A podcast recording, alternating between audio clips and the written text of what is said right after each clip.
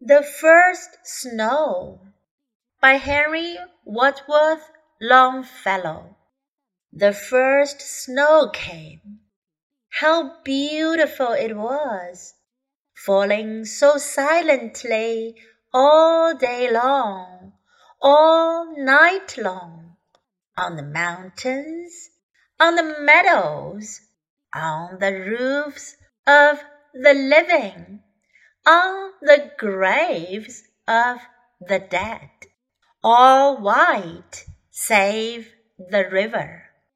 That marked its course by a winding black line across the landscape, and the leafless trees that against the leaden sky now revealed more fully the wonderful beauty and intricacies of their branches.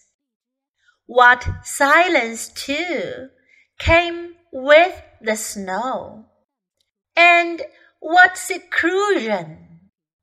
Every sound was muffled, every noise changed to something soft and musical.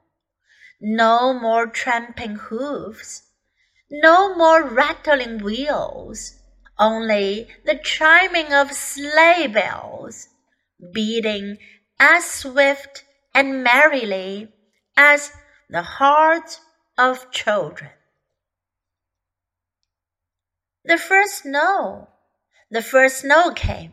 How beautiful it was, falling so silently all day long, all night long, on the mountains, on the meadows, on the roofs of the living, on the graves of the dead.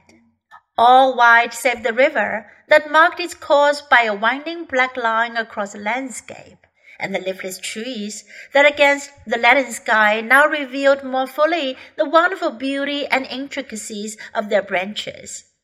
What silence, too, came with the snow, and what seclusion!